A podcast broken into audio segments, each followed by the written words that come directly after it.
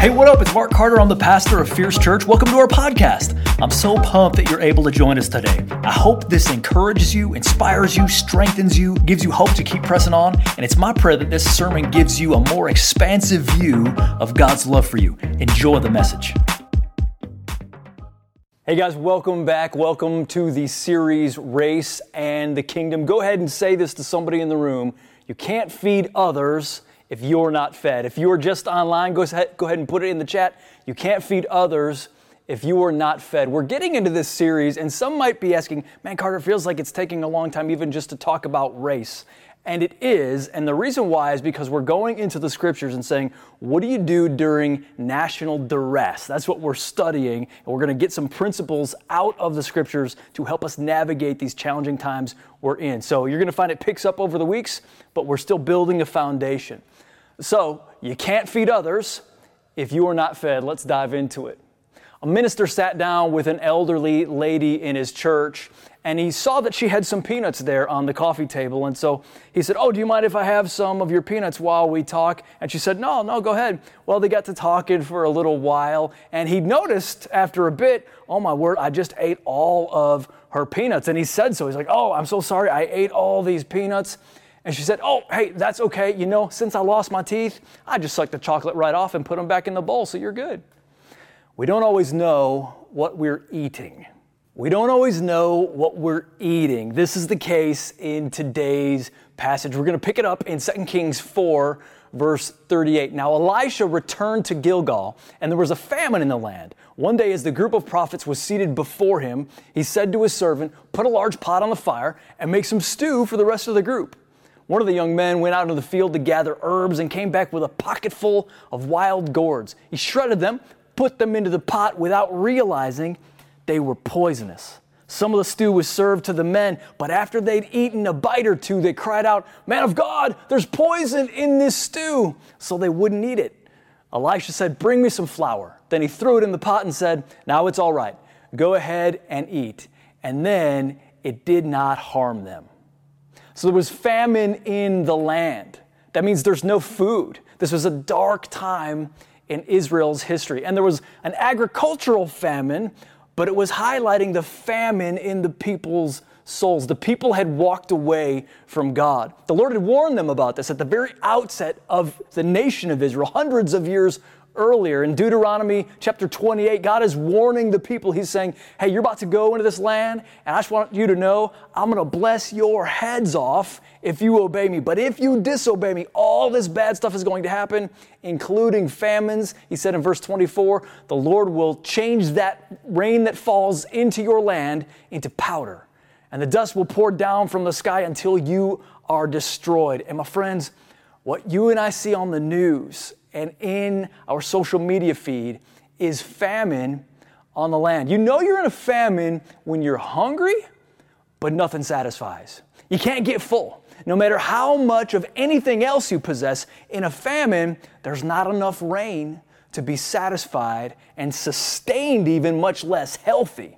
You can't get enough. You can't get enough time. You can't get enough money. You can't go to enough meetings or initiatives. You can't go to enough marches. It's not that those things aren't helpful, but they don't satisfy the soul of an individual or of a nation. Let's talk about idols. Last week we said that an idol was anything or thought or person that you're viewing as your source. You know, an idol's kind of like a cheap imitation. It's like going on a date with a picture of your date rather than your actual date. And whenever we commit idolatry, the true God steps away from us and we begin to starve. Last week we talked about idolatry through the lens of protection, but today we're talking about it through the lens of starvation. Even a lot of religious activity without true connection to Jesus Christ Himself will leave us hungry. So, from time to time, I figure to myself, I deserve some Nestle Toll House cookie dough. This often has to be done in secret, though, in the Carter house. So I'll sneak downstairs, maybe in the middle of the night, maybe wait till not a lot of people are around, and I'll cut off a good hunk, good fourth of that cookie dough, and I'll just begin to spoon it into my mouth. And every time, you know, people tell me, Carter, shouldn't eat that stuff because there's salmonella in it. Baby, I already know that. And if I was going to get salmonella, I probably would have had it by now. But I notice every time I eat that stuff, the next day, I feel low and weak. And it's really not long before I start to get the cravings. Because I gave into that, now I'm craving even more. It didn't have anything in it that actually nourishes me. And here's the problem people are looking for nourishment where it isn't. They're looking for answers where there's really only non answers, and those non answers don't satisfy. And so we stay hungry for peace and productivity and the sense of progress and freedom from fear and freedom from being unsure and unsafe and uncared for and unheeded. See, I believe what is going on in our nation is an outward expression of what's really going on in so many of our citizens' souls. We are starving for deeper meaning, for deeper connection to one another and to the transcendent. So, in our passage today, Elisha returns to Gilgal to see his prophetic students. Now, prophets explain to the people spiritual reasons for their social dilemmas. Elisha's like the headmaster or the president of this school of the prophets, and his focus is to prepare these guys to speak the true word of the Lord during a dark time. Now, in order for them to feed the people spiritual nourishment, the prophets themselves have to be fed. So Elisha tells one of the guys to put on a pot of stew. Now let's go ahead and repeat it. You can't feed others if you're not fed. Remember, verse 39 said, One of the young men went out into the field to gather herbs and came back with a pocket full of wild gourds. He shredded them and put them into the pot without realizing that they were poisonous. What happened? Dude wanted a little bit of flavor. Okay, man, he's hungry. It's famine time. He thinks this gourd looks good, but it's actually poison. He's got a bright idea to put something that looks good into the pot, but the thing is actually bad. And I think you know this for even the smartest among us, there are places where we've totally guessed and it didn't go well. Like we so often do, he was operating in his own wisdom, or in this case, his own foolishness. I wonder how often we fail to consider the long term consequences of some passing impulse or some fleeting sinful shortcut. The purpose of the stew was to nourish the prophets so that they could get the word out during the famine. But now, what was supposed to help them is actually working against them. Some of the stew, verse 40, was served to the men, but after they'd eaten a bite or two, they cried out, Man of God, there's poison in the stew, so they would not eat it. Some of your translations might say, Man of God, there's death in the pot. See, we often pick up some ideas from the world and we mix in something that doesn't belong. We d- bring an alleged solution to our problems or to our hungers, but we don't realize that we're mixing that which is not of God with that which is of God. We're taking ideas that are foreign to the Word of God and we're pulling them into God's Word. So we have ideas and alleged solutions and poisonous worldviews because we think it looks good, or I think it fits, or I think it'll make me feel better, or it might heal my anxious, and we chop it up and we mix it with the truth of God's Word, but it's an illegitimate mixture. It's not something God has approved or prescribed. We stir it into our walk with God or our family or our work life, but we find that it reduces the potency of God's word and it doesn't fill or protect or satisfy. When I was a kid, we would ride bikes everywhere in the neighborhood. And so sometimes, you know, you want to cut through people's yards because why go all the way around all those roads? And so we'd cut through, and the neighbors didn't always like it because it would leave this little smashed down, you know, patch of grass. And what were we doing? We were taking an illegitimate path in the name of a shortcut. And that's what we do sometimes. We cut across God's word with a shortcut, and then we wonder why we're not satisfied. For married couples who want to flirt with other people, that's poison in the stew. We thought that we could have a shortcut in our work life for the sake of making us successful, but we don't understand now why we're dying. That's poison in the stew. Somebody say there's poison in the stew. Sometimes we can get so mixed up and we can mix it up so bad that we don't really have any clue how to get out of it. And we think about pouring poison into a stew. How are you going to get that out? The poison is already in the stew. There's no way to get out. You can't mix oil and water. You can't be double minded in your following of God and then not really following Him. You can't get the poison out of the stew just by trying to spoon it out or something. This compromise, this mix, doesn't just mix us up, it mixes our very nation up. Look how the problem of race based slavery has affected the unity and our identity of our nation, even 244 years after the Declaration of Independence. I mean, think about all of these educated people in this nation with all this money, and they still can't fix the land because there's already poison in the stew. So, how is the poison resolved when the poison's already in it? But you know, it's not just the nation, it's all of us. There are areas of life that you and I couldn't really untangle even if we tried. We can't unwrap it, we can't unwind it. The mixing has regressed us and stupefied us. And so, if the bringers of light are mixing their light with darkness, how can they bring light anywhere else? What do we do when we're all mixed up? Here's what we do when you're all mixed up, get more Jesus and His Word in you. When you're all mixed up, get more Jesus and His Word in you. And that's really what we have to do on a national scale, but we'll talk about that in a minute. Elisha said, let's go to verse 41. Elisha said, Bring me some flour. Then he threw it in the pot and said, Now it's all right. Go ahead and eat. And then it did not harm them. Let's be clear that this is a miracle. It only works because the power of God was present to neutralize the effects of the poison from the mix. But notice this he said, Man of God, there's poison in this stew. You know, the true man of God in Scripture is Jesus, which every man of God, no matter how great they were, Moses or Noah or Elijah, any, any of them, they're just a diminished echo of the man of God, Jesus Christ.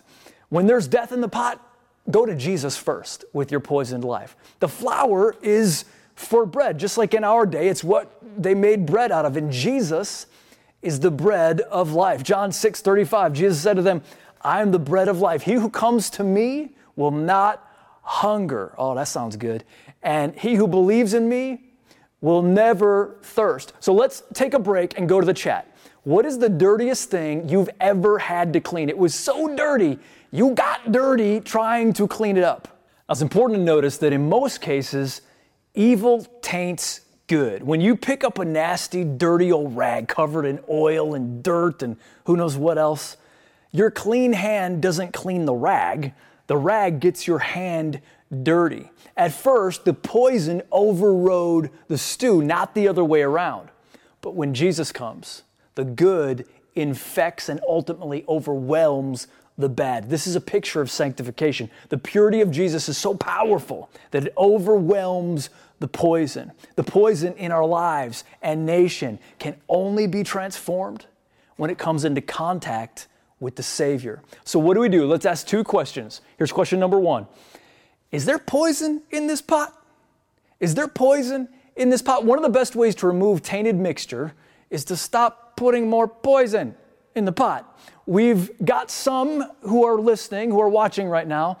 You've been poisoned in your souls by the wrong people, by addictions, by behaviors, by maybe inappropriately relating to a coworker. For some of us, and I'm not trying to be too insensitive sensitive here, but the kind of romance novels that are really just lady porn, we got to watch out what we're looking at, my friends. Some of these reality shows that you might have seen during the uh, you know quarantine type times, some of the counseling shows, they're just like they put crazy ideas in your mind that are contrary to the good purity of God's word. Friends who want to go places and to be exposed to poison in the pot. Now we got to remember the worse the poison is, the more flour we need. We need to reverse the effects of compromise with more Jesus. That leads us to the second question. How can I get more Jesus in me? That's I think we need to ask that every day. How do I get more Jesus in me? We need more Jesus and more of His words. You've been dealing with this for years. Well, you just need to keep pouring more flour in. You need now what you needed at first. When you watch the news, man, that's just watching poison, and you're watching people trying to get poison out, but putting more poison in. I'm not saying you can't watch the news. I'm just saying we got to be very discerning of this is just poisoning my spirit. I've been noticing recently, like I'll just be randomly angry during the day, and I'm like, what? what's so, what's wrong? Oh, I just watched that thing online, and you know what? It wasn't worth my peace. So, what do we need to do? We need to pour in more Jesus. We need more of God's word, undiluted, because it overwhelms the poison. You can just keep pouring more Jesus in. When we take the flour seriously, it will make us whole again. You may have noticed this, but this is not the time for Jesus light. Now, this is really important. It's important that we chase Jesus, chase Him, not just the book. You can't have more Jesus without more of the Word. This is how He talks to us. But you need the living Jesus, not just the law of the Word. See, even the New Testament can become a law if we read it the wrong way. We're looking for Jesus in the Bible, not regarding the Bible as Jesus. See, Jesus didn't say, Come to the Bible. He said, Come to me. Remember John 6 35? He said, I'm the bread of life. He who comes to me will not hunger. So make sure that the Bible is not God Himself, but a doorway to knowing God. Ask the Lord, speak to me in this book. This is unique. This is anointed above all other books, forms of communication on earth, but I'm looking for Jesus, not just to know the book. Remember, we said last week, I don't want to just know the book of the Lord, I want to know the Lord of the book. Putting more Jesus in can cure almost any, anything. Just think about this. You can spend an hour in Bible study and prayer, maybe for you it's only 30 minutes, and your entire disposition and frame of mind can change. It can just be like, man, I was so wrought up and anxious, and I just sat down. You know, Rick Warren said this. He said, I can read myself out of almost any trial. And I've just found that to be true, man. If I'll just shut everything else down and focus on more Jesus and more Jesus and more Jesus, and dude, something changes, something shifts in my spirit. Now I can be much more helpful to the rest of the world instead of just kind of mixing in with the poison. I've removed a lot of poison from myself, so now I can be helpful. Let me give you some ideas of how you can do this. Okay, first, read an extra 10 minutes a day.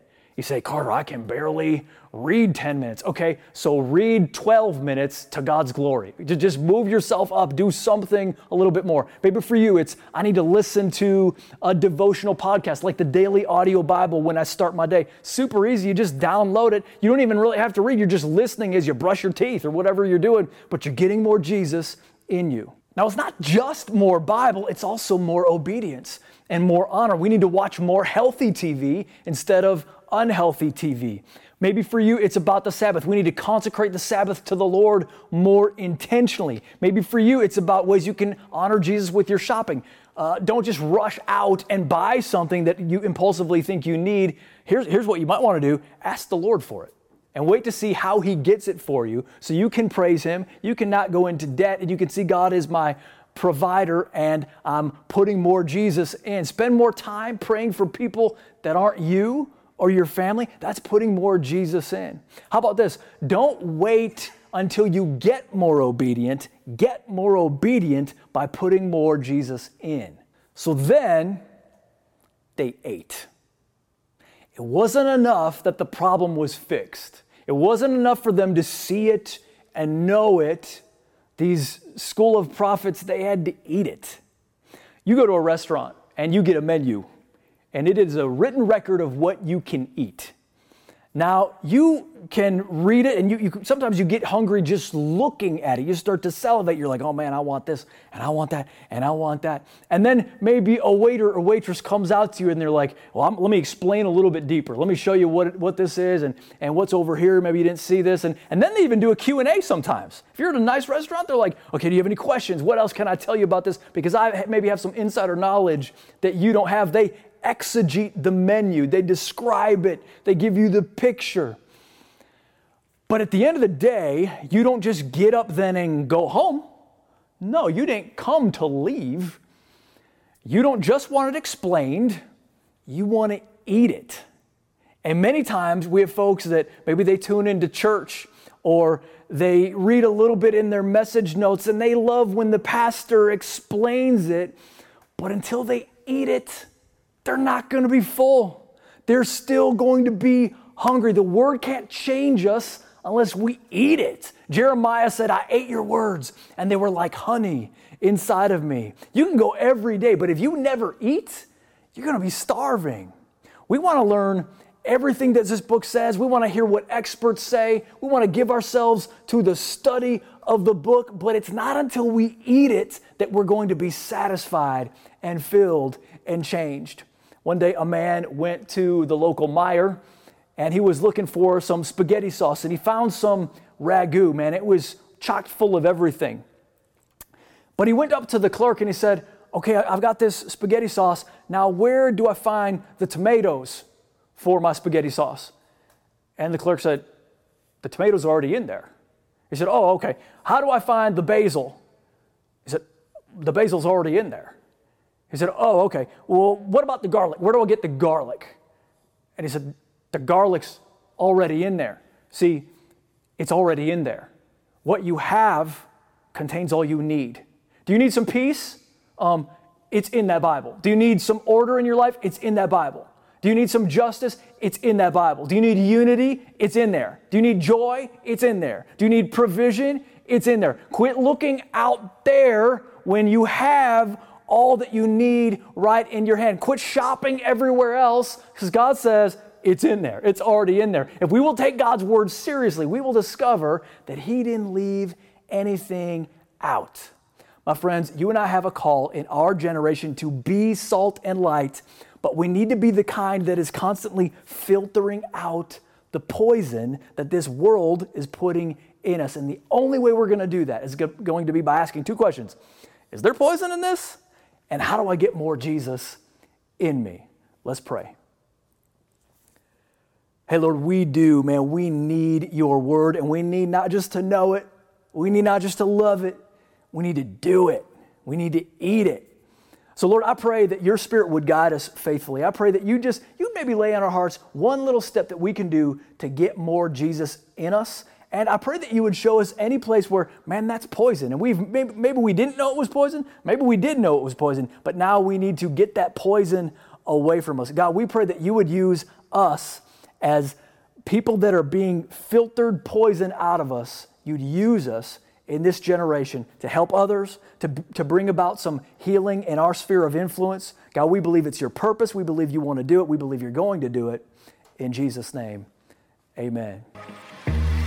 Thank you so much for joining us. Special thanks to those of you who give generously to support this ministry. It's because of you that this is possible. You can click on the link in the description to give now or visit fierce.church for more information. If you enjoyed this, why not subscribe? Share it with your friends. Click on the share button and take a screenshot and then share it on social media or your social stories. Hey, whatever challenges you're facing, I know you can make it. Don't give up. Hang on to Jesus. He won't let go of you. Thanks for listening.